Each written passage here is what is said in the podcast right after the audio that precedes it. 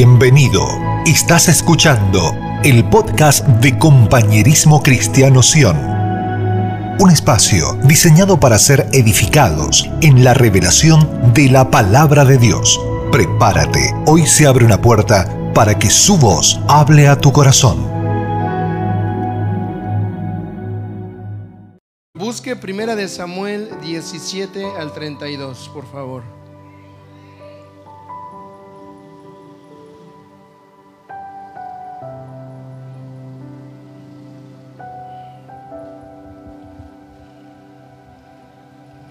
Aquí hay un relato que muchos de nosotros hemos escuchado en algún momento de nuestras vidas.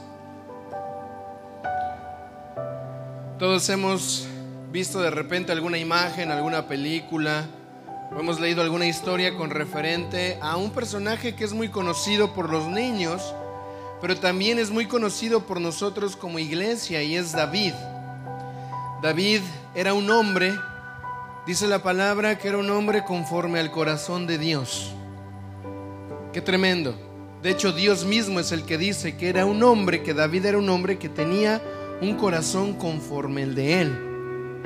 Yo quisiera en algún momento que también Dios me diga, Daniel es un hombre conforme al corazón de Dios, conforme a mi corazón. ¿Cuántos quisiéramos eso también? ¿Sí?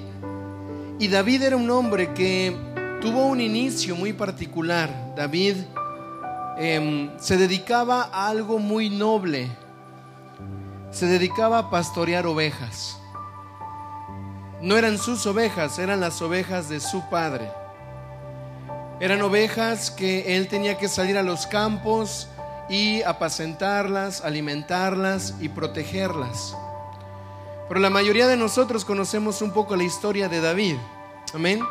David que era un pastor que es ungido por un profeta y después va a ser coronado como el rey de Israel. David va a gobernar en Israel por 40 años. Es uno de los reinados más extensos que logra sostener Israel, porque usted se va a dar cuenta que siempre Israel tenía em, un buen rey, pero después torcía su corazón y venían los enemigos, los ejércitos enemigos y llevaban cautivo a Israel.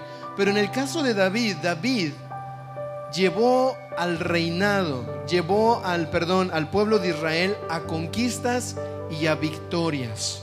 Amén. Entonces, hemos estado viendo en estas semanas cuáles son mis batallas, cuáles son las batallas que tengo como persona, cuáles son las batallas que yo tengo a nivel interpersonal. Y sabemos que el Señor nos ha llamado a permanecer firmes. Amén a permanecer sostenidos en su poder, en el poder de su fuerza, no quedarnos rezagados, porque si nos quedamos atrás, el enemigo va a terminar arruinando y acabando con nuestras vidas. La semana pasada nos dimos cuenta que Abraham, Abraham libró una batalla y tenía aliados. ¿Quién no vino la semana pasada? Puede ver la transmisión o puede escuchar la grabación. Déjenme aprovechar para saludar a todos los hermanos que están conectados, que se van a conectar que están eh, muy fielmente escuchando las transmisiones, sean bendecidos. Esta palabra también es para cada uno de ustedes. Pero hoy, hoy vamos a ver algo que es muy importante y es un hombre que reconocía que no solamente tenía que confrontar sus propias batallas, no solamente tenía que identificar sus batallas familiares o las batallas en su entorno. David reconoció batallas más importantes. Y eran las batallas que tenían que ver con el reino de Dios. Y hoy vamos a ver esta parte que te toca a ti y que me toca a mí. Aprender a identificar para saber que debemos pelear también batallas para el reino de Dios.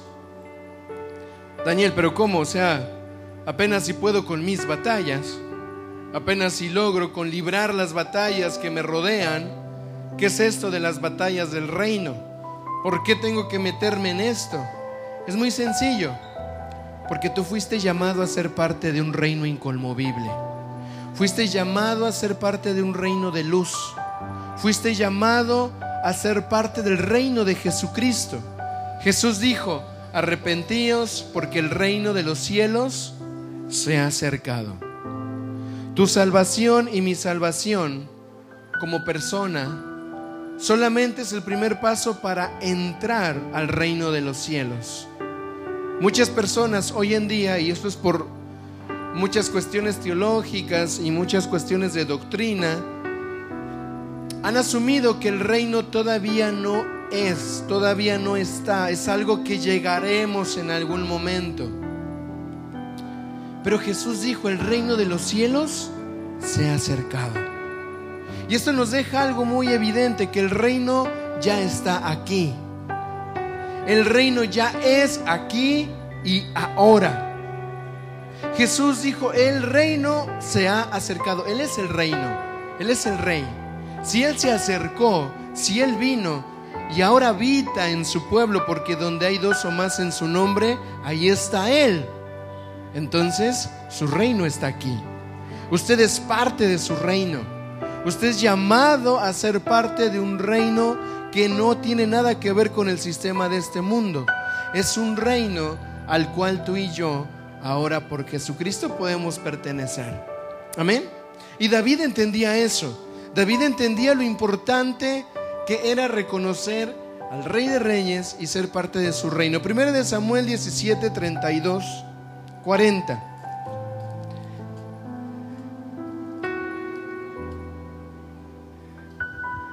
David era un, un, personaje muy, muy especial.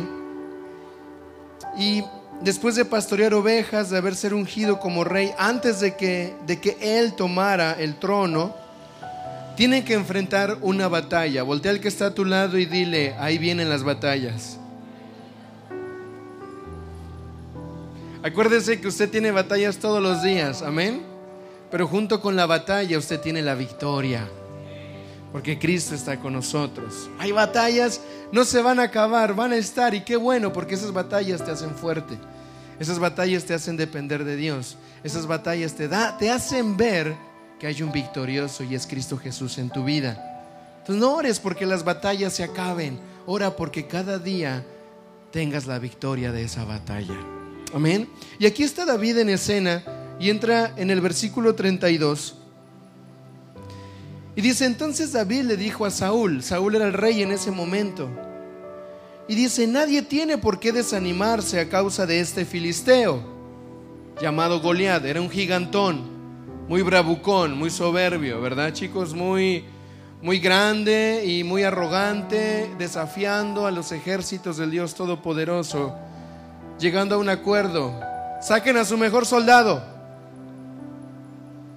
y peleen con mi mejor soldado, decía el rey de los filisteos. Mi mejor soldado se llama Goliat, un gigante de aproximadamente tres metros y algo, fuerte, tal vez un poco más que yo, estaba fuerte el hombre entrenado en guerra, y cada vez que hablaba el pueblo se intimidaba, porque era un hombre imponente. Pero David, el pequeño pastor de ovejas, como muchos de nosotros, eh, tal vez no tenía todas las herramientas, pero él sí sabía que pertenecía a un reino, sabía quién era su Dios, y se ve desafiado. Y dice David, ¿qué se cree ese grandote para desafiar al ejército? del Dios Todopoderoso. Usted se sabe la historia, ¿sí? Y aquí David se acerca a Saúl y le dice, Saúl, tranquilo, mira, yo voy a pelear. Y dice en el versículo 32, entonces David le dijo a Samuel, nadie tiene por qué desanimarse a causa de este filisteo, yo mismo iré a pelear contra él. ¿Cómo vas a pelear tú contra este filisteo? replicó Saúl. No eres más que un muchacho mientras que él ha sido un guerrero toda la vida. David le respondió, a mí me toca cuidar el rebaño de mi padre. Cuando un león o un oso viene y se lleva una oveja del rebaño, yo lo persigo y lo golpeo hasta que suelta la presa. Y si el animal me ataca, lo sigo golpeando una y otra vez hasta matarlo. ¿Cuántos han visto en un, documental un león? ¿Sí? ¿Han visto un oso? Se ven grandes, son, son felinos, son, son carnívoros, son salvajes. David, un pastor de ovejas, dice, mira, si viene uno de esos y se lleva una de mis ovejitas, yo lo alcanzo. Veloz, ágil. Y después de que lo alcancé, lo agarro por la quijada y lo empiezo a golpear. Pum, pum, pum. Y si no suelta la oveja, ¿qué hago? Decía David. Lo sigo golpeando una y otra y pum, pum, hasta matarlo. ¿Qué muchacho? Nosotros a veces no podemos ni perseguir la cucaracha que sale volando, ¿verdad? Y nos da miedo. Y yo no sé cómo, cómo las cucarachas vuelan así, ¿verdad? Yo no tengo puntería para las cucarachas. Yo intento agarrar y darle un chancletazo y siempre se me sale volando. Pero bueno, no es el tema. Lo bueno que David no tenía ese problema. David sí agarraba la presa, perdón, agarraba al animal, le sacaba la presa, a su ovejita, a golpes. Era un muchacho entrenado para cuidar lo que se le había delegado. Este es un punto importante, no lo pierda de vista.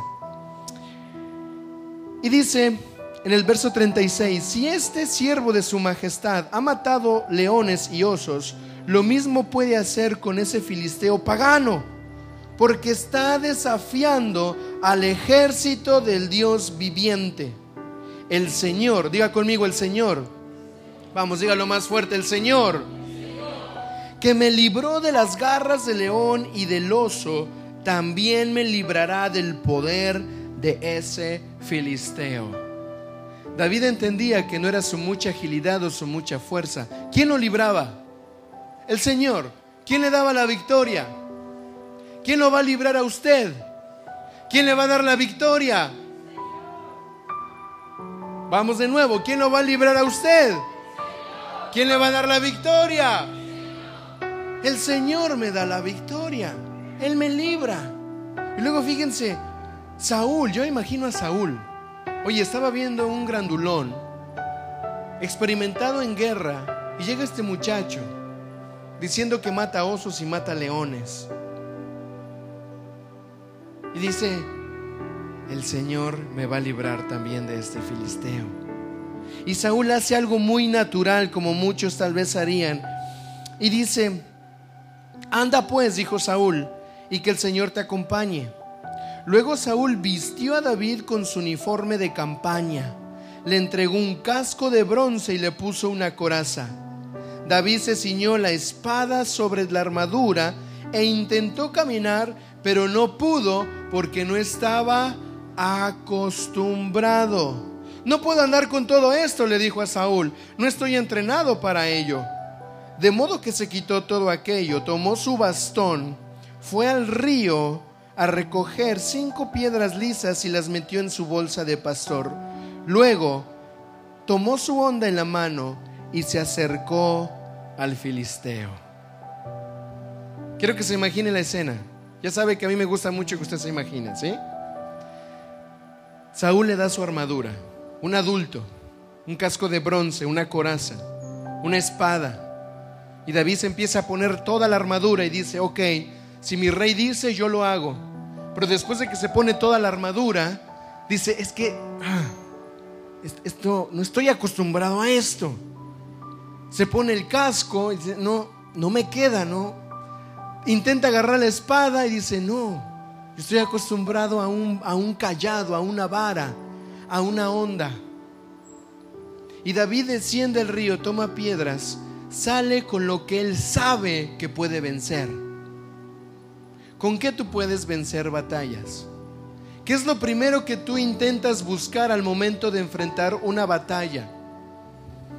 Recuerda, la anterior semana veíamos que Abraham sabía que tenía aliados, sabía que tenía personas a su lado, tenía gente de su casa que creía la promesa. Pero aquí David tiene que enfrentar una batalla solo y oye, no era una batalla que le competía a él, no lo estaban desafiando a él, no era una batalla personal de él, no era que él se sintiera mal porque le hacían algo a él, se habían metido con el nombre del Señor Todopoderoso. Esas son las batallas del reino a las cuales estás llamado a enfrentar también. Daniel, pero es que a mí no me hace, a mí no me hace nada. este, este asunto de lo que pasa en la comunidad, cada quien va a dar cuentas con el Señor. No me afecta tanto lo que haya en la Agenda 2030 que hemos estado viendo mucho. No me afecta mucho que eh, haya ideologías de género, que se aprueben leyes de aborto. No me afecta a mí eh, que, que haya un sistema que se está cada vez corrompiendo más.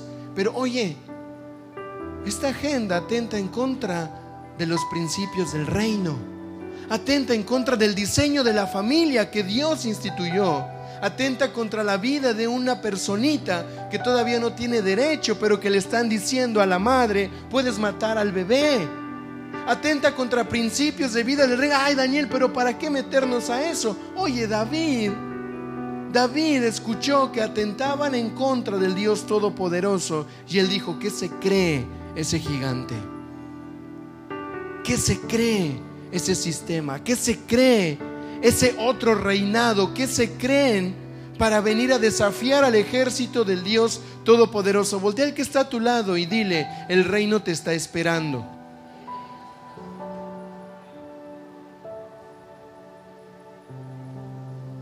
Entonces yo quiero llevarte a esta, a esta continuidad que hemos tenido después de salir de batallas personales, batallas familiares. Hay batallas de reino. Y las batallas del reino son batallas celestiales. Porque el que está a tu lado, dile, las batallas del reino son batallas celestiales.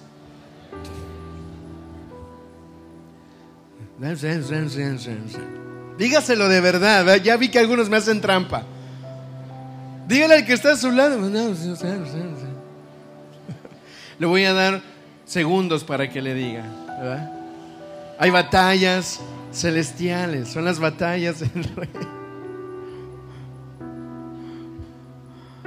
Estas batallas, hermanos, no las libra usted, las libra el Señor a través de usted. Estas batallas del reino no se beneficia usted, se beneficia el reino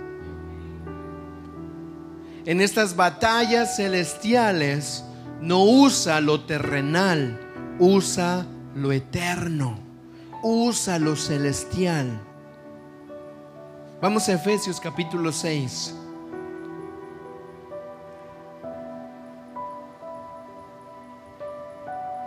Verso 12. Aquí lo tengo adelante y dice, porque no tenemos lucha contra sangre y carne, sino contra principados, potestades, contra los gobernadores de las tinieblas de este siglo, contra huestes espirituales de maldad en las regiones celestes. ¿Qué? No tenemos lucha contra carne ni sangre. Sacude el que está a tu lado y dile, tu lucha no es contra las personas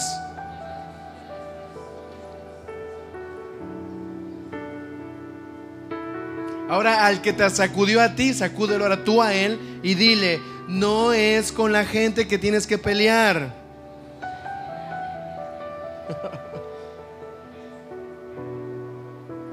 Yo sé que lo venimos repitiendo mucho últimamente, pero es que somos tan necios que seguimos peleando con las personas, seguimos peleando con la gente. Entendamos que fuimos llamados a pelear batallas celestiales.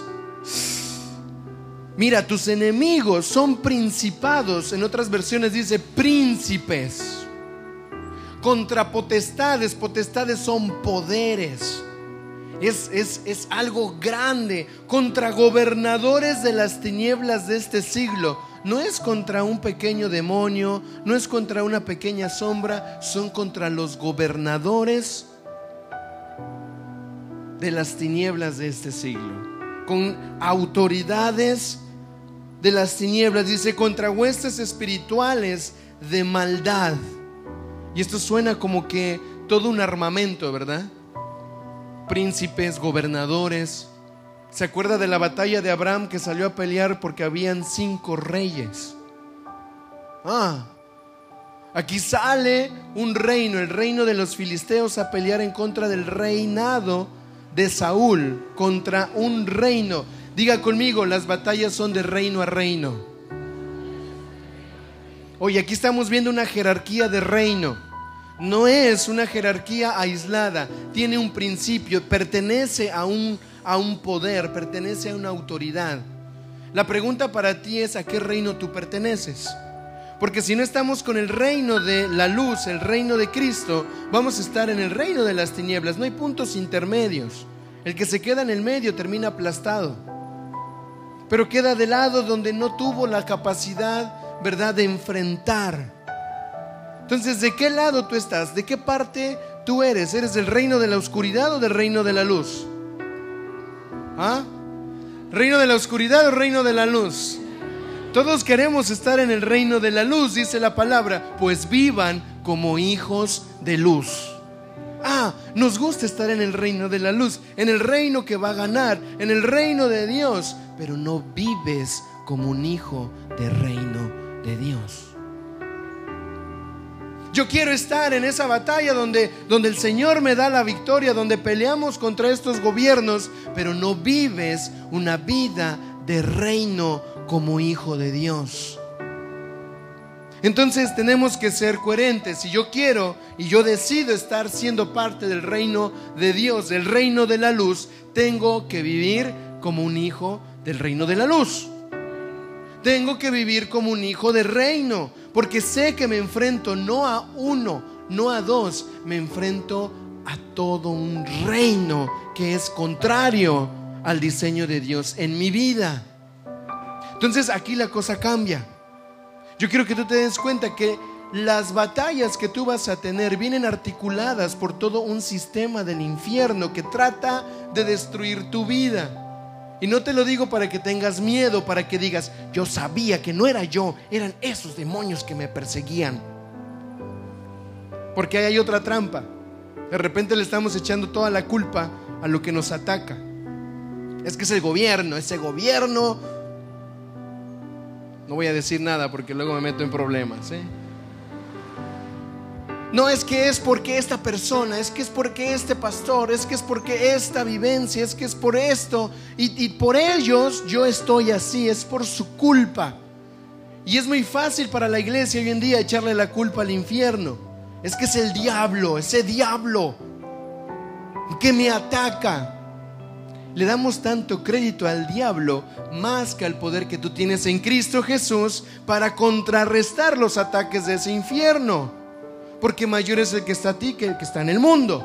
Porque esto es lo que vencerá al mundo, nuestra fe. En vez de estar buscando culpables, agárrate ahora a ti mismo, dile, deja de buscar culpables y vive como un hijo de reino. David vivía como un hijo de reino. David entendía quién era Dios, David entendía quién era el Señor Todopoderoso. Y él no estaba echándole la culpa a Saúl, a los filisteos. Él no se fue todo agobiado, agotado, diciendo, pero yo nada más vine a traer el almuerzo a mis hermanos, porque mi papá no me mandó a la guerra, porque soy el, el más olvidado de mi familia, nadie me quiere, todos me odian, yo soy la oveja negra de la casa, porque tú no sabes, Daniel, cómo yo he sufrido. Tú no sabes que a mí cuando yo era pequeño me dijeron que, porque tú no sabes toda la lucha que yo he pasado. Y por eso es que no, tú no sabes, Daniel. Pero Dios sí sabe. Dios sí sabe lo que hemos vivido. Dios sí sabe lo que hemos enfrentado. Entonces es tiempo de entender que somos llamados a pelear batallas en el reino, para el reino, con el reino no aislados del reino. Pero Daniel y todos mis sufrimientos, David también los tenía, pero él tenía su mirada en el reino de los cielos. Él sabía todo lo que le, agobiaba en su corazón, pero cuidado si alguien se atrevía a desafiar el nombre de su Señor. Cuidado si un león, un oso, se atrevía a tomar una ovejita él decía, el Señor me va a dar la victoria. Amén. Yo quiero que usted pueda empezar a darse cuenta que usted está en medio de una batalla de reinos. Y esta es una palabra para, para alguien maduro, para una iglesia madura. Si usted quiere saber cómo librar sus batallas personales, escuche la predicación de la semana pasada. Hoy estamos hablando de las batallas que tienen que ver con el reino. Y esto nos compete a todos como iglesia. Amén. Entonces David, David entendía, iglesia, que no se, no se trataba únicamente de las recompensas que él iba a obtener, porque acuérdense que David escucha que el que fuera a ganar esa batalla se iba a ganar a la hija del rey. ¿Están los solteros? ¿Ah? Se iba a ganar a la hija del rey, o sea, no iba a aventarse un paquete de ese tamaño y no iba a ganar una recompensa. David sabía que había una recompensa. Di conmigo, primero es el reino y luego las añadiduras. David decía, se metieron con el reino. Y Saúl dice, si alguien gana, se lleva mi hija. Y yo, ok, ahí está la añadidura. Iglesia, ¿dónde está puesta tu mirada? ¿En las cosas del reino o en las añadiduras? Queremos ganar las batallas porque te interesa más la añadidura que la victoria del reino. Queremos que, esto sea vencido, que podamos tener una victoria, porque me interesa más la recompensa que yo voy a tener que la victoria del reino. Y eso tiene que cambiar. Di conmigo, cambio de mentalidad. Tengo que cambiar mi mente al darme cuenta que cuando yo primero peleo por el reino, todo lo que pase, toda la victoria va a venir acompañada de un botín. Y ese botín también te toca a ti, esa recompensa también te toca a ti. ¿Y por qué? Porque primero pusiste el reino de Dios y su justicia. Amén. Entonces, en Efesios 6:12 dice, ¿en quién o con qué tenemos nuestras luchas? Mira, yo quiero ser muy claro acá y espero que el Espíritu Santo me ayude a esto. Porque a pesar de que lo leemos y lo revisamos, muchas veces seguimos culpando. Culpando a todos, a mis padres, a tus padres, a la forma en que te criaron, a la educación que recibiste. Y mira, es tiempo de darte cuenta que tus verdaderos enemigos están en regiones celestiales. Están tratando de articular todo un plan para destruir tu vida y tú estás peleando con el enemigo equivocado muchas veces. Yo reitero esta parte porque nosotros necesitamos saber cómo pelear este tipo de batallas. Es más fácil agarrar al, al que te está haciendo la vida imposible y sentir que le das, ¿verdad? Sientes que descargaste toda la ira. Le viste el dolor, le viste. Oh, qué bueno que le pasó eso nos da un sentido de satisfacción cuando yo tengo una venganza o yo tengo una acción que me hace a mí sentirme que hice lo que tenía que hacer por esa persona que me hizo daño. Y Jesús lo dejó bien claro, oigan, tienen que aprender a perdonar. Voltea al que está a tu lado y dile, aprende a perdonar. Acuérdate que Dios ama al pecador, pero odia el pecado. Dios nos ama, pero no ama el pecado que nosotros dejemos entrar a nuestro corazón. Si alguien te hace daño, si alguien te ha causado dolor, aprende a perdonar rápido. Perdonar quiere decir ceder el derecho a tener la razón. Pero es que yo tengo la razón. Esa persona tenía que venir y decirme, él tenía que hacer esto, ella tenía que hacer esto, ese maestro, ese, fulano, ese sutano, ellos tenían que, porque ellos no hicieron. Por eso, ay, me dan ganas de agarrarlo a mordidas. Bueno, si le dan ganas de agarrarlo a mordidas, no lo agarre a mordidas, eso es otro problema. Pero tengo ganas de... Ah.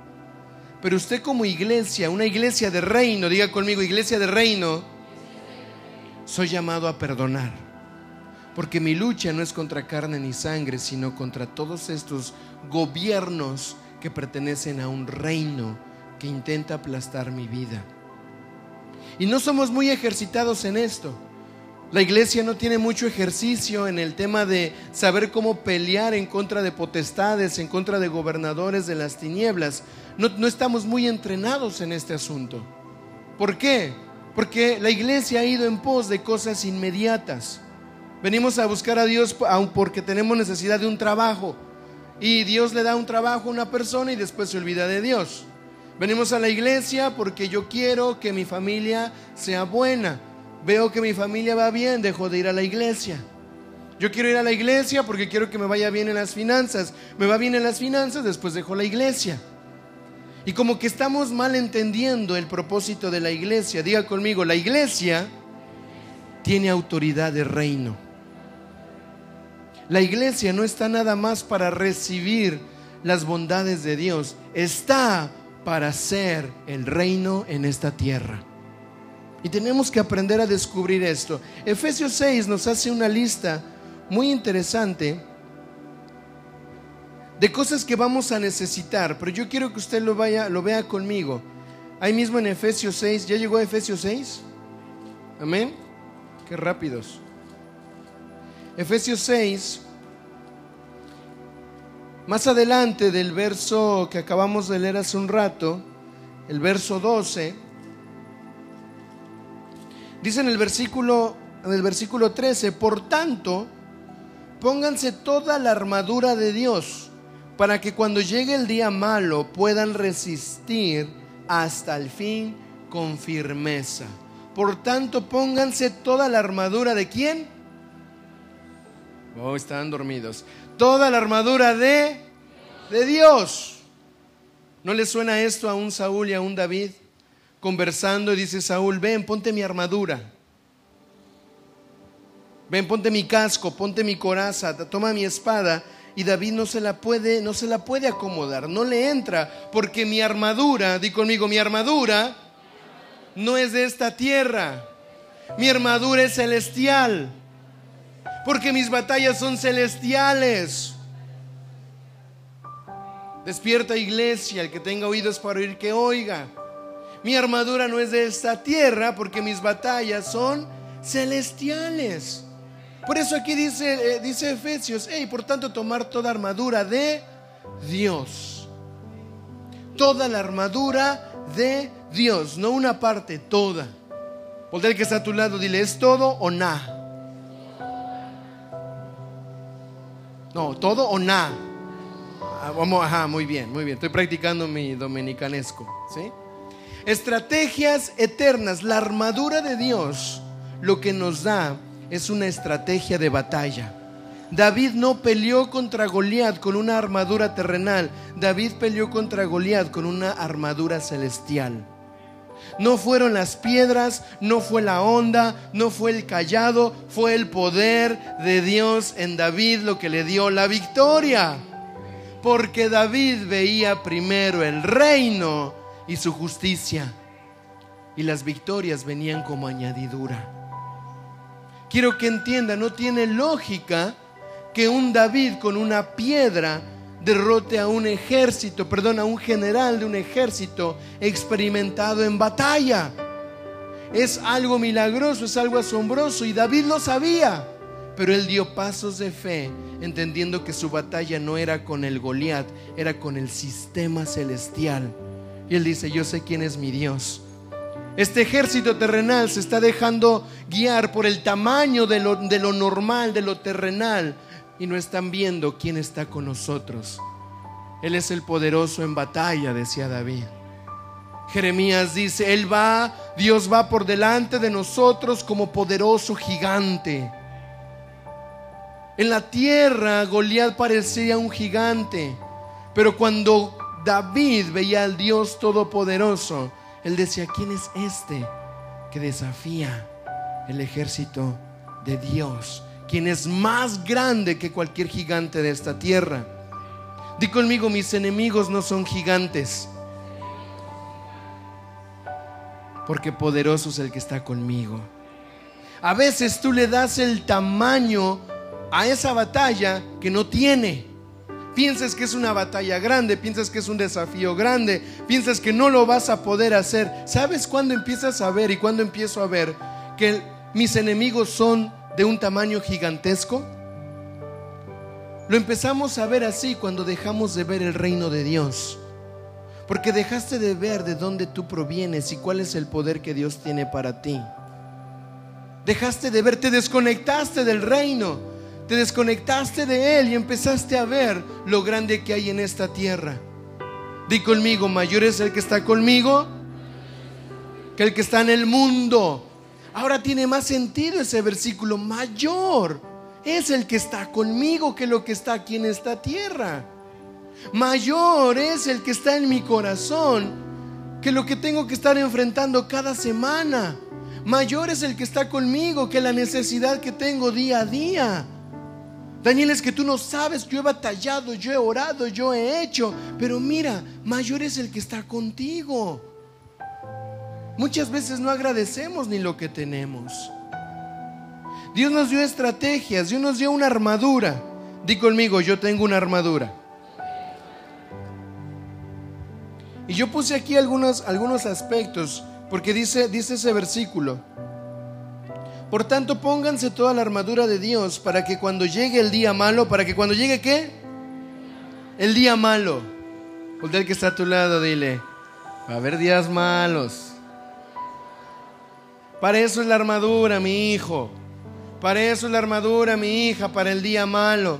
Daniel es que me dejé vencer, es que tú no sabes. Daniel es que mira, ese día, eh, pero para el día malo Dios te dio una, una armadura. ¿Y qué hiciste con la armadura? Ay, se me olvidó. Dios te provee siempre antes todo lo que necesitas. Dice su palabra que Él te equipó, te predestinó. Él te dio obras, ya las hizo para que tú andes por ellas de antemano. Él ya hizo caminos por los cuales tú vas a cruzar. En el camino te dejó una armadura para cuando la vayas a necesitar. Dios nos ama mucho. No nos ha dejado sin nada de lo que necesitemos. Él sabe que necesitamos. Yo quiero introducirte, va a ser una introducción hoy en esta parte. ¿Cuáles son las estrategias que el Señor nos ha dado para poder batallar en esas regiones celestiales? Son estrategias eternas. Di conmigo, lo eterno tiene estrategias. Lo eterno no lo podemos poner como en una parte natural acá. Yo no puedo decir siempre va a funcionar así. Siempre hay una estrategia eterna que se va a revelar a tu vida. Cuando yo estaba convirtiéndome en el Evangelio y era muy joven, ah, yo leía la Biblia, tal vez como muchos de ustedes, y después, Señor, Señor, háblame, Padre, y empezaba la Biblia. Aquí, aquí. Señor, y, así yo empezaba a buscar la, ¿Alguien lo ha hecho en algún momento, no? Si estaba feo el versículo, decía, no, perdóname Señor, no oré bien, no oré bien. Padre, háblame porque yo sí necesito de tu palabra, ¿verdad? Yo sí necesito. No, peor fue cuando empecé a darme cuenta que en el medio estaban los salmos, que los salmos tan bonitos, ¿no? No me paraba en lo último, que era Apocalipsis. Yo así de, no, no, vuelvo a empezar, vuelvo a empezar, vuelvo a empezar. Porque en el fondo queremos encontrar eh, buenas palabras. Al principio pudo haber sido una buena estrategia porque no, no sabía cómo usar las escrituras. Y mira, varias palabras el Señor me las dio así. Varias palabras el Señor me las dio como abriendo y encontrando. Pero después la estrategia cambió. Ya no funcionaba así. Y ahora, ¿cómo le hago, Señor? Y empecé a encontrar otra estrategia que no nada más tenía que ver con la escritura. Empecé a encontrar la estrategia de la oración. Pregunta, ¿cuánto tiempo inviertes orando? ¿Cuánto, ¿Cuánto tiempo tú, tú, tú? No en la iglesia, no cuando estás en el grupo pequeño, no cuando estás en la reunión, tú, tú, tú, en tu tiempo personal, ¿cuánto tiempo pasas orando? ¿Cuánto tiempo inviertes en el Señor? Mira, cuando yo vine a Cristo, mi primer amor, yo no, yo no quería dejar de orar al Señor. Lo había descubierto había descubierto que podía hablar con Dios. Oye, hablar con Dios.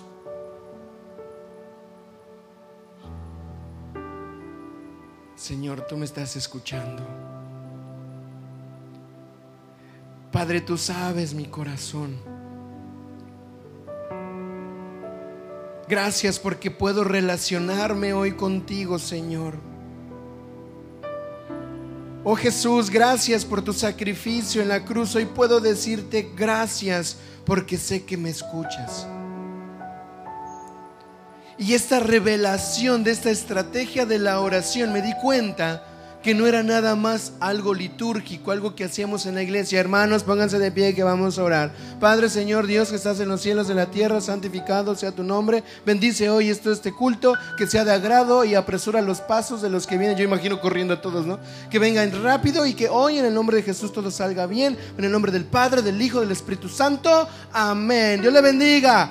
Dios le bendiga más. Amén. Gloria a Dios. Sí, siéntese, Padre bueno.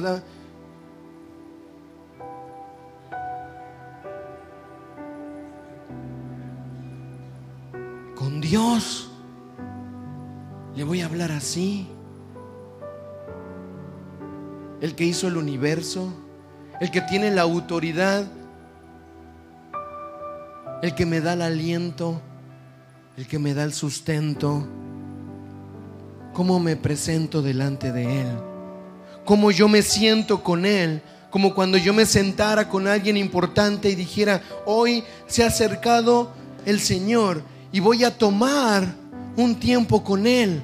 Hoy tengo una reunión con Dios y Dios está conmigo y yo hoy me presento delante de Él y lo puedo mirar.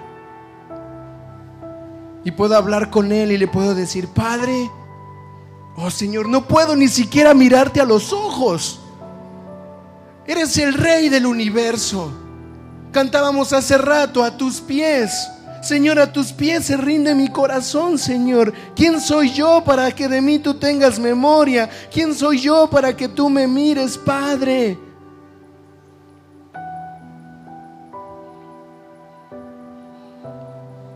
¿Cómo oras? ¿Cómo es tu oración delante de Dios? Quiero que usted se empiece a dar cuenta cómo hemos malgastado estas estrategias eternas. Las hemos reducido a simples palabras por cumplir un protocolo, por cumplir un culto, por cumplir un tiempo. Dios se merece toda tu atención. Dios se merece todo tu honor, todo tu respeto. Es el rey de los cielos. Y queremos ver victorias en batallas celestiales cuando ni siquiera consultamos al que es el Dios de los ejércitos. Quiero que el Señor me dé esa, esa, victoria en el trabajo, en la escuela, con mis amigos, en mi corazón, cuando no, no tomo tiempo para conocer cuáles son las estrategias que Él tiene para mi vida. ¿Sí me va siguiendo? Estoy siendo un poco más gráfico para que usted lo pueda ver, que esa estrategia siempre ha estado con usted. No es nada nuevo lo que le estoy diciendo. Esa estrategia siempre ha estado con nosotros. Hoy yo quiero sacudirte por un momento de que no hagas que tus tiempos de oración sean los mismos como los que tuviste la semana pasada. Es tu reunión con Dios, es tu cita con Dios, es tu momento especial con Dios. Llena mi habitación, hazlo ahora, cantábamos. Cerraré la puerta y en lo secreto me verás. No estoy aquí por recompensas, estoy aquí solo por el placer de estar en tu presencia.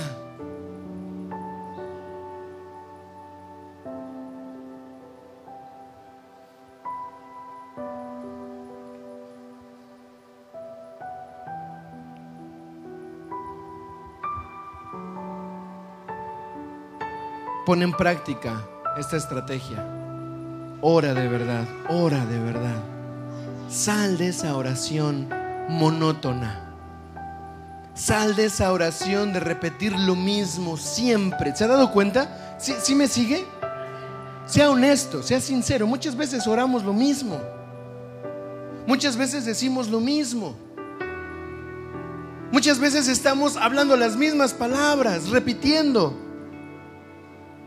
Mira, si no tienes que decir nada, no digas nada, solo quédate callado y di, Señor,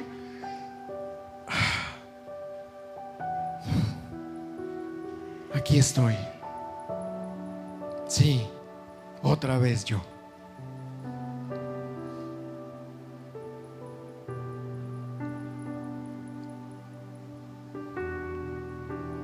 Hay personas más importantes, pero tú decides escucharme a mí hoy otra vez.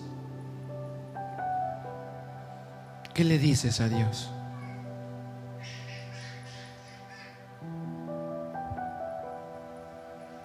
La oración es una parte importante. La adoración es otra estrategia celestial para poder enfrentar y para poder vencer esas batallas celestiales. La adoración no es un instrumento, la adoración es tu corazón. La adoración es como tú estás en la actitud interna de tu corazón, cómo estás delante de Él. Hoy vamos a romper un paradigma en la iglesia. Hoy vamos a romper una idea falsa que hemos arrastrado por mucho tiempo. De que yo tengo que muchas veces pensar o tratar de, decir palabras como estas. Hoy yo voy a entrar en tu presencia, Señor. Hoy yo me pongo en actitud, como le dicen, en comunión para poder entrar en tu presencia. Yo quiero que tú y yo saltemos a una verdad de reino. ¿Quién salta conmigo?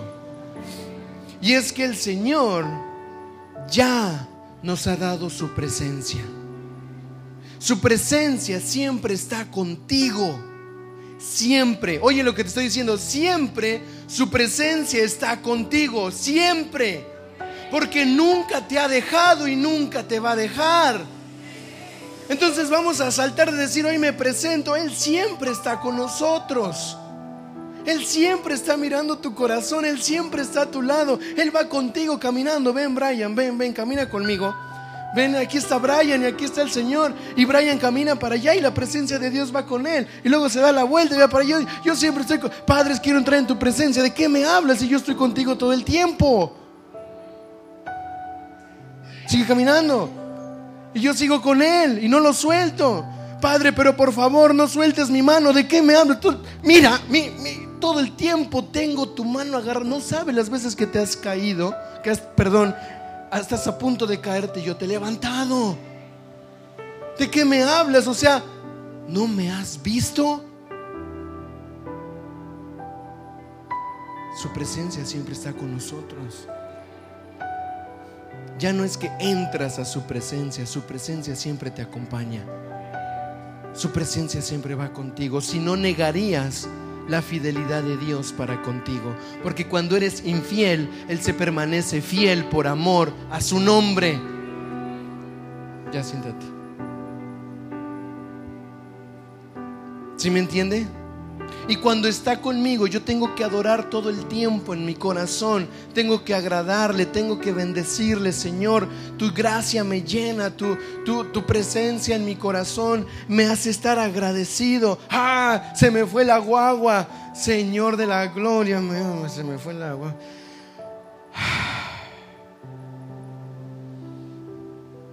Señor, se me fue el gas hoy, se me fue el gas y...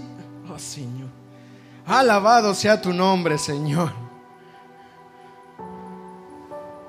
Hoy me toca ir a montear y pasar un tiempo en la naturaleza para encontrar un poco de madera y hacer un fogoncito, Señor. Háblame mientras voy de camino para allá.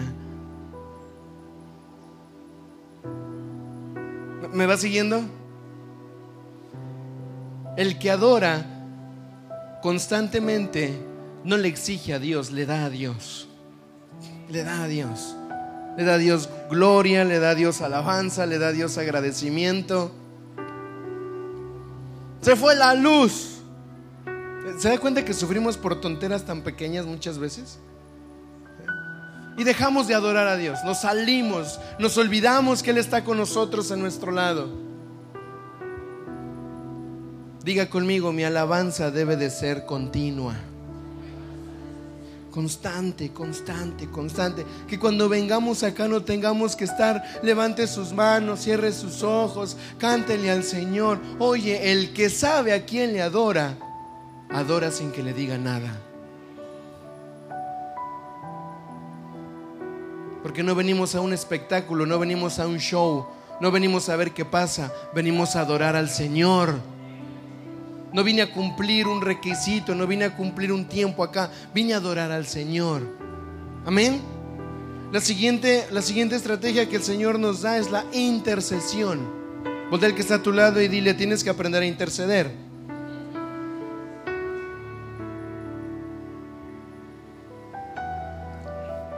La intercesión tiene que ver mucho con pasar un tiempo escuchando a Dios. Escuchando a Dios. ¿Cuántas veces te has detenido a escuchar su consejo de Dios?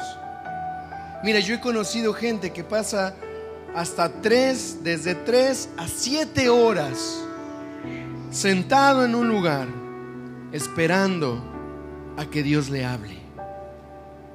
Esperando escuchar o recibir una palabra de instrucción para tomar una decisión. Oh, esa gente me desafía. ¿Por qué? Porque lo que hace lo hace convencido de que esa es la voluntad de Dios. ¿Y qué haces? Estoy escuchando a Dios. Pero te va a venir a hablar un ángel. Yo, no, yo, yo sé que Dios me va a decir algo. Yo no me muevo si Él no me habla. ¿Cuántas decisiones difíciles has tenido que tomar? Y vas a seguir tomando decisiones difíciles. Te doy un consejo, una estrategia eterna para que ese reino no venga y te aplaste. Pasa tiempo escuchando al Señor. Pasa tiempo escuchándole. No ve, no es, no escuchar a Dios, no nada más es escuchar un mensaje, una prédica. Escuchar a Dios es solamente estar sintonizado con Él y decir, Padre, aquí estoy, háblame, revélame tu voluntad. Y dése cuenta, usted y yo somos bien desesperados. Después de un sueñito que te cayó en la oración, ay Señor, me dormí. Y no me dijiste ni una revelación, aquí me quedo hasta que venga tu respuesta. ¿Sabe que estamos viviendo uno de los tiempos con mayor ansiedad en la vida de las personas? La ansiedad es ese, es ese afán por lo que todavía no pasa.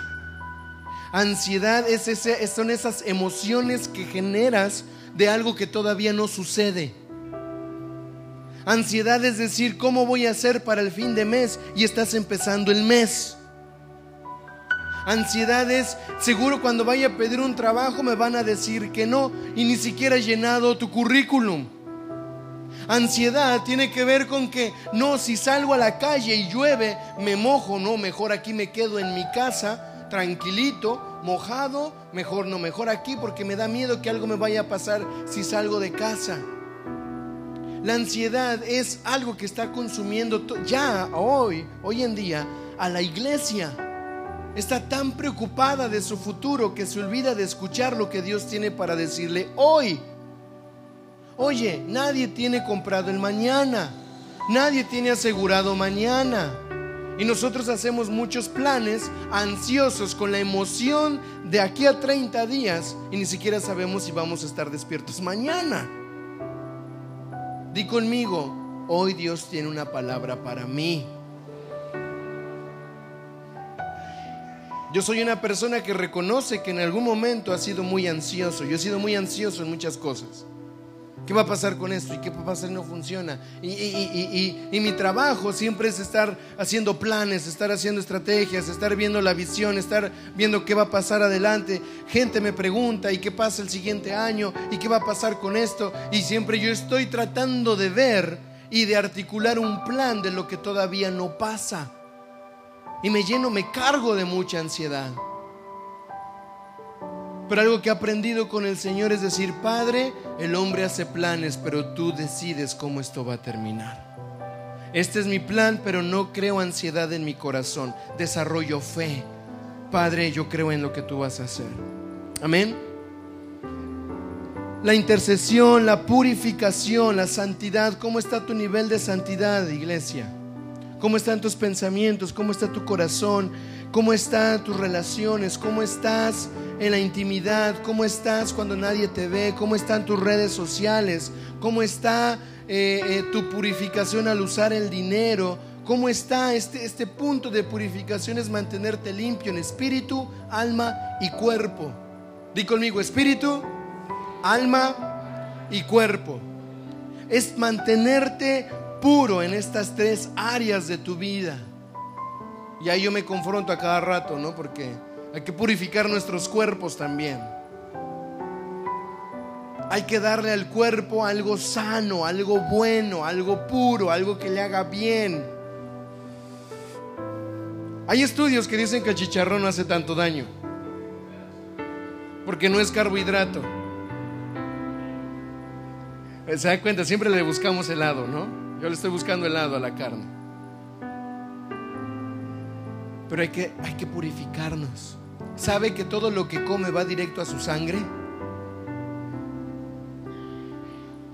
Pero ahí estamos, en medio de esas batallas, en medio de aprender a, poner en prácticas estas estrategias. Di conmigo alabanza. Estoy terminando, alabanza. Va conmigo otra vez, alabanza. Póngase de pie, por favor. Póngase de pie. Vamos a hacer un ejercicio de alabanza. Muy bien, ya está puesto de pie. Alabanza es reconocer todos los atributos buenos, todos son buenos, todos los atributos de Dios. ¿Quién es Dios para usted? No quién es Dios para, para, para Daniel o para lo que dice la Biblia. ¿Quién es Dios para usted? Entonces cuando decimos alabanza es porque yo voy a exaltar un atributo de mi Dios. ¿Sí? Entonces a la cuenta de tres todos vamos a darle una alabanza a Dios. ¿Sí? Usted le va a decir a Dios quién es Dios para usted. ¿Está conmigo? ¿Sí? A la cuenta de tres, varias cosas le puedes decir, no nada más una, varias cosas. ¿Vamos? Ok, una, dos y tres.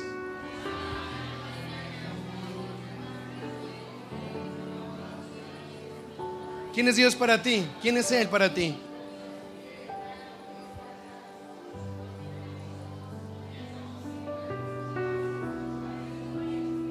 ¿Quién es Él? ¿Quién es Él? ¿Quién es Dios? ¿Quién es Jesús para ti? Amén. Digo amén a todo lo que dijeron. Pregunta, ¿te costó trabajo reconocer quién es Dios? ¿Te costó trabajo meditar un poquito quién es el Señor? Tal vez te dio pena porque no lo estamos haciendo, no lo haces muy seguido. Pero voltea al que está a tu lado y dile, alabar a Dios es reconocer quién es Él. Eso te alinea. Puede tomar su lugar, iglesia.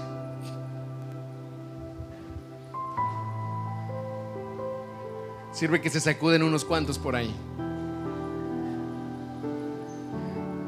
Alabar a Dios es reconocer. Si o no te quedas con eso, si quieres seguirle diciendo quién es Dios. Tú eres bueno, tú eres fiel, Padre, eres justo, tú eres luz, tú eres vida, tú eres plenitud. Señor, tú eres todopoderoso. Señor, yo te amo porque tú me amaste primero.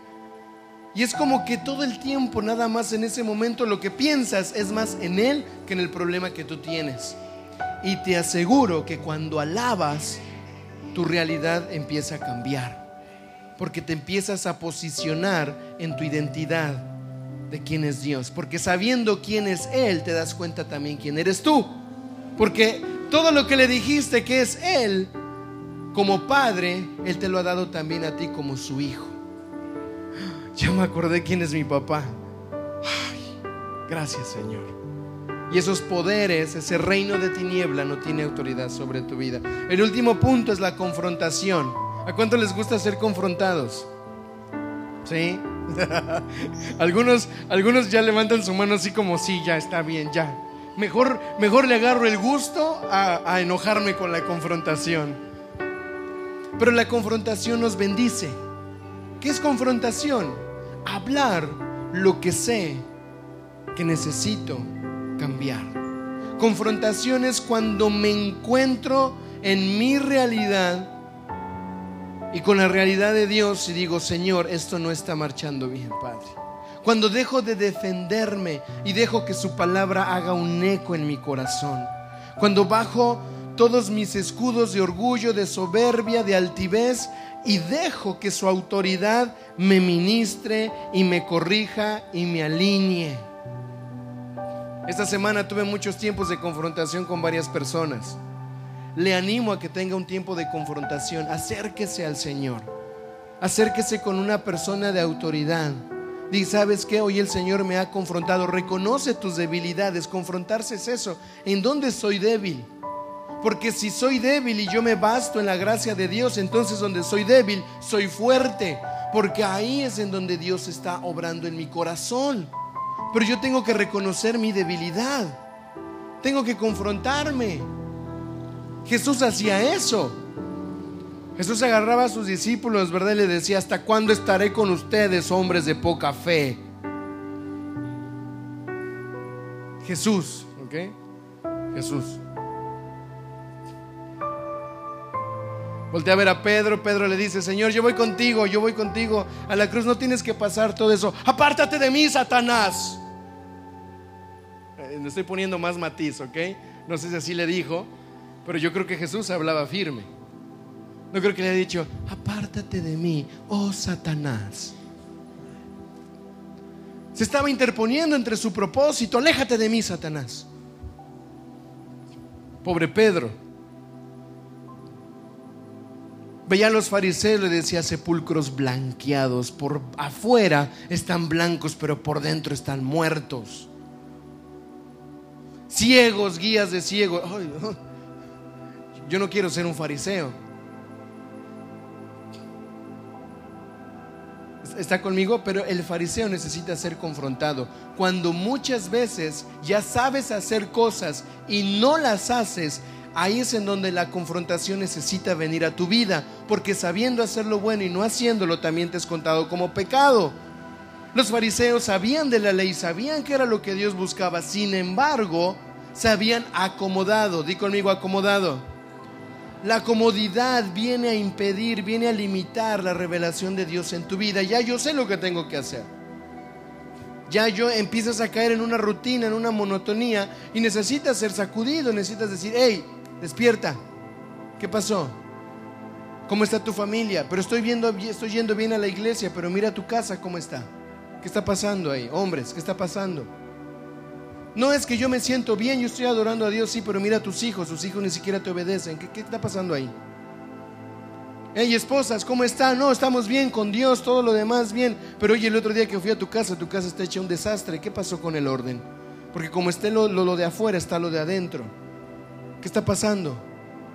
A nadie le gusta que le digan eso. Jóvenes, ¿Qué pasó? ¿Cómo estás? Mira, te estoy viendo que estás perdiendo el tiempo en esto, en aquello. Tienes que invertir tu vida en Dios. ¿Sabes que necesitas venir? Vamos a hablar, vamos. A nadie le gusta eso. Bueno, al principio. Después ya lo procuran. Después ya no sabemos qué hacer. Ya, ya, estás bien, ya, vete para allá. Pero dígame sí o no, la confrontación nos va a bendecir. Porque si tú crees que ya sabes algo y en base a eso no lo haces, necesitas una confrontación.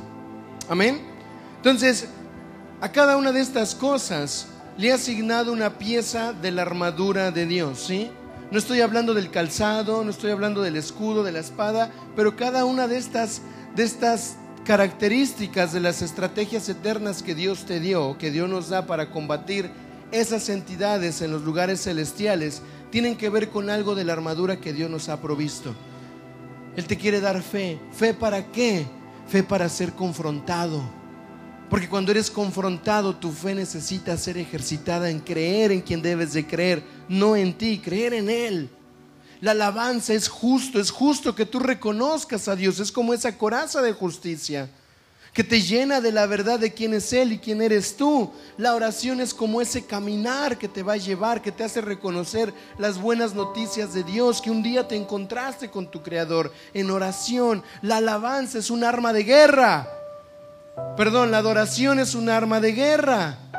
Cuando usted adora con, con, su espíritu y en verdad, no hay poder de la tiniebla que lo pueda derrotar. Porque son palabras que salen como esas espadas de luz que rompen cualquier autoridad de las tinieblas. La purificación es como el cinto de la verdad. Cíñanse los lomos con la verdad. Guarden su pureza, guarden guarden su intimidad. ¿Qué me falta? Ya, hasta ahí llegué. Yo sigo hablando. Diga conmigo, mis batallas también son batallas del reino. ¿Sí? La ventaja de estar en el reino es que siempre el reino nos provee todo. Todo todo te lo provee el reino. Vamos a ponernos de pie.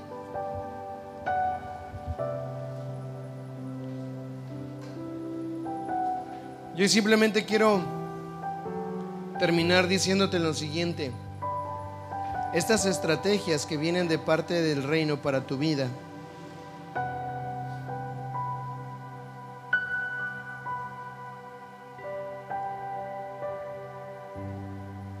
es para que tú puedas darte cuenta que no batallas, no batallas sin armamento, no batallas sin ayuda, no batallas solo, batallas con todo un reino a tu alrededor.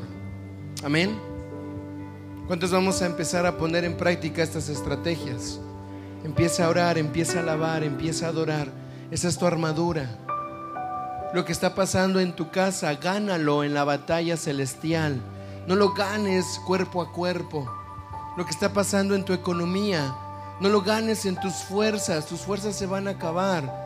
Métete en esa batalla celestial y empieza a alabar a Dios reconociendo que Él es Jehová Jireh, el que va a proveer todo lo que tú necesitas. Cuando tú estás en medio de una batalla de salud, no corras a buscar soluciones terrenales primero. Alaba al Señor, intercede, Señor, ¿por qué estoy así? ¿Qué hice que me llevó a esta condición? Porque no hay maldición que venga sin causa. ¿Por qué mi condición física está así, Señor? Y escucha lo que Él tiene para decirte. Señor, cuando venga, cuando vengan a tu vida desafíos, decisiones que tengas que tomar, no pelees esas batallas en lo terrenal pelea para saber qué decisiones vas a tomar en lo celestial. Amén. Cierre sus ojos un momento y vamos a orar. Amado Padre, en esta mañana, Señor, reconocemos que nuestra lucha, Señor, nuestra lucha no es con humanos, no es con personas, Señor. Perdónanos porque muchas veces hemos peleado en nuestras fuerzas. Hemos agarrado, Señor, Padre, rencor, ira, contra personas, contra familia, Padre, pero hoy nuestra mirada se alinea a lo eterno para reconocer que nuestras batallas en lo celestial se batallan cuando estamos en el reino, cuando vivimos lo que vive el reino, cuando actuamos lo que el reino nos pide que actuemos, Señor. Padre, hoy te pido que sean activados cada uno de mis hermanos en estas, en estas estrategias eternas sea activada la intercesión, la adoración, la alabanza, la confrontación, la purificación, Señor. Son cosas que no son palpables, no las podemos agarrar con nuestras manos, no las podemos ir a buscar a otro lugar. Estas cosas son, Señor, espirituales. Hoy le recuerdo a la iglesia que somos espíritu, que la iglesia se mueve por el espíritu y por lo tanto tenemos que movernos en direcciones del espíritu. Padre, en el nombre de Jesús, despierta hoy, Señor, a los que todavía no han cruzado este río de inmadurez a la madurez. Despierta, Señor, en nosotros, Padre, ese anhelo por ver lo eterno, Señor.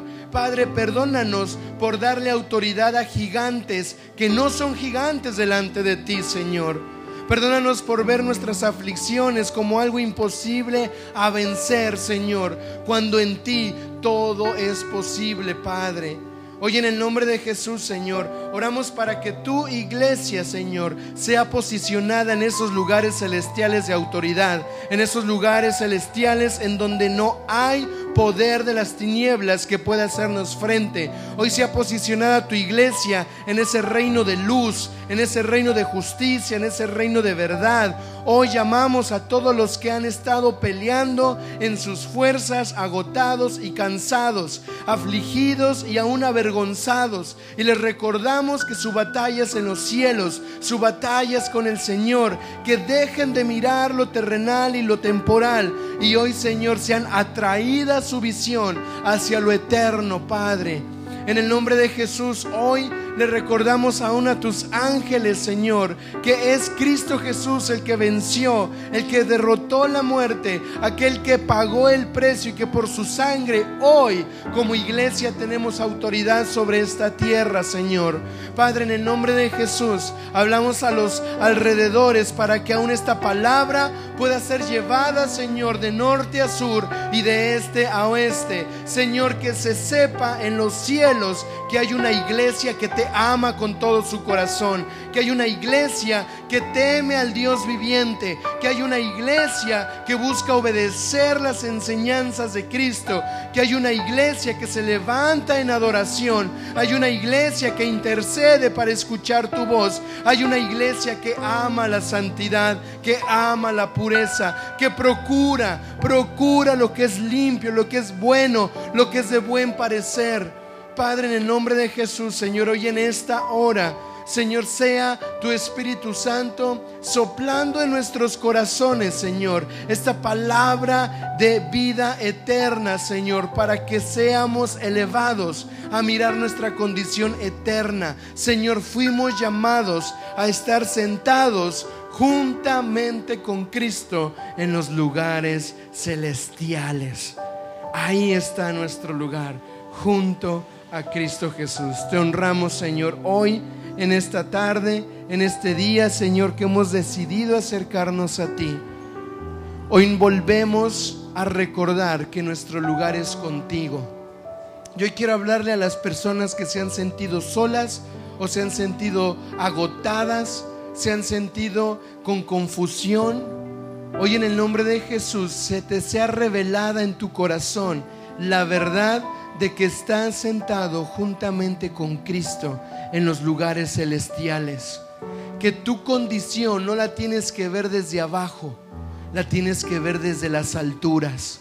No eres lo que estás aquí en la tierra, eres lo que eres en Cristo, en esas regiones celestiales.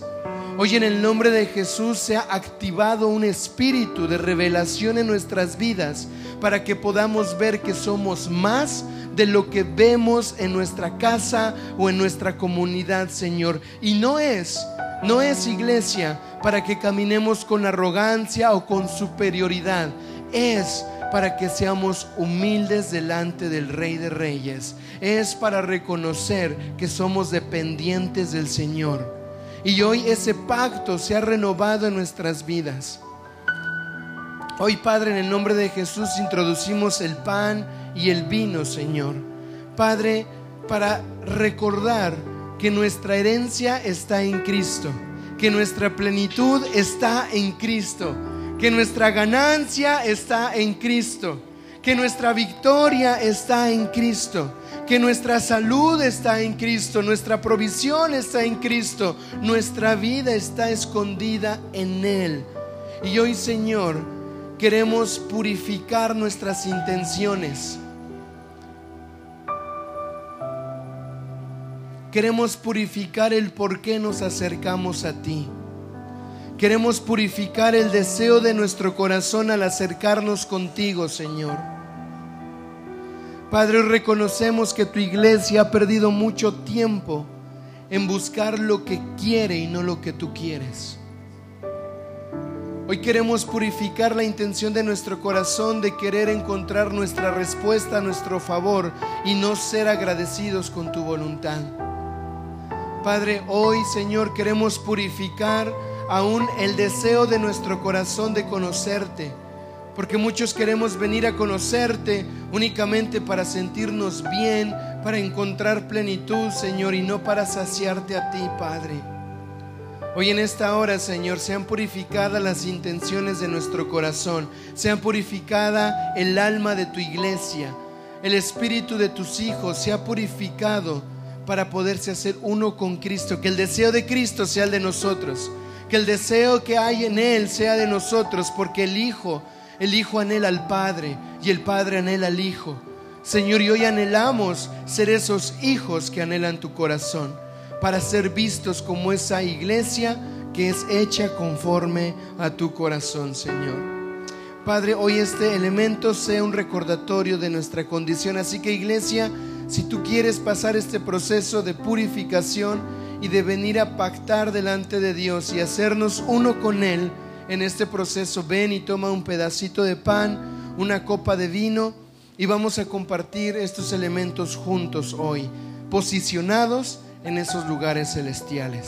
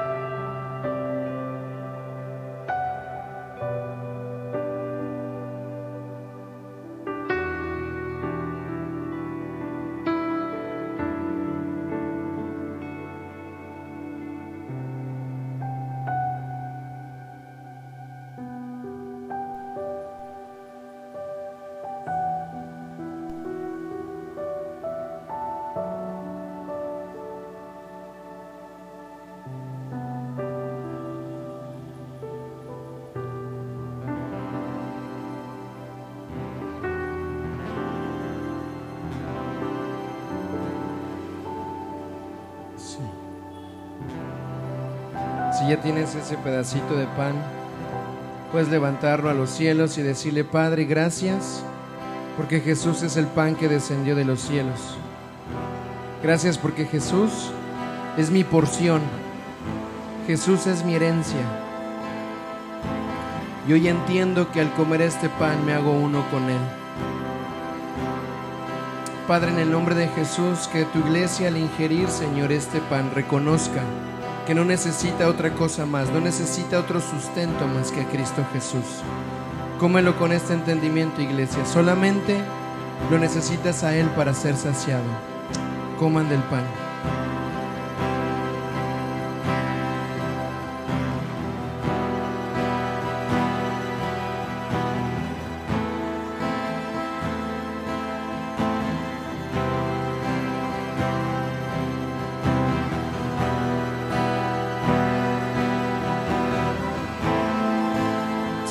Tu copa de vino o tu vasito con jugo, puedes levantarlo a los cielos también y decirle, Padre, gracias por la sangre de Jesús. Gracias por la sangre que me da un nuevo pacto. Gracias por la sangre que me abre el camino para poder entrar a tu trono de la gracia. Ahora puedo entrar confiado, puedo entrar seguro por la, por la sangre del Cordero. Yo tengo hoy una ciudadanía que es celestial.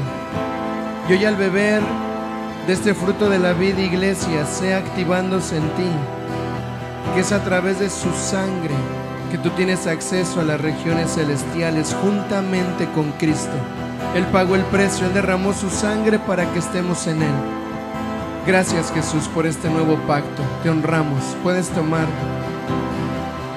de la copa.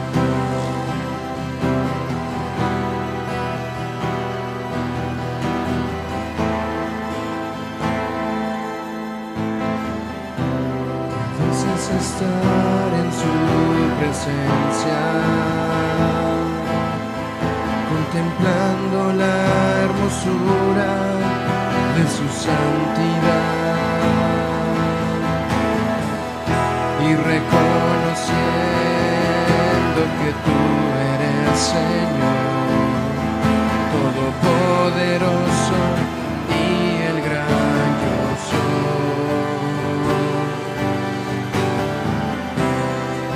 es estar en su presencia, contemplando la hermosura de tu santidad. Y reconociendo que tú eres Señor, Todopoderoso qué dulce, qué dulce es estar en tu presencia, contemplando la hermosura de tu santidad y reconociendo que tú eres Señor, Todopoderoso y el gran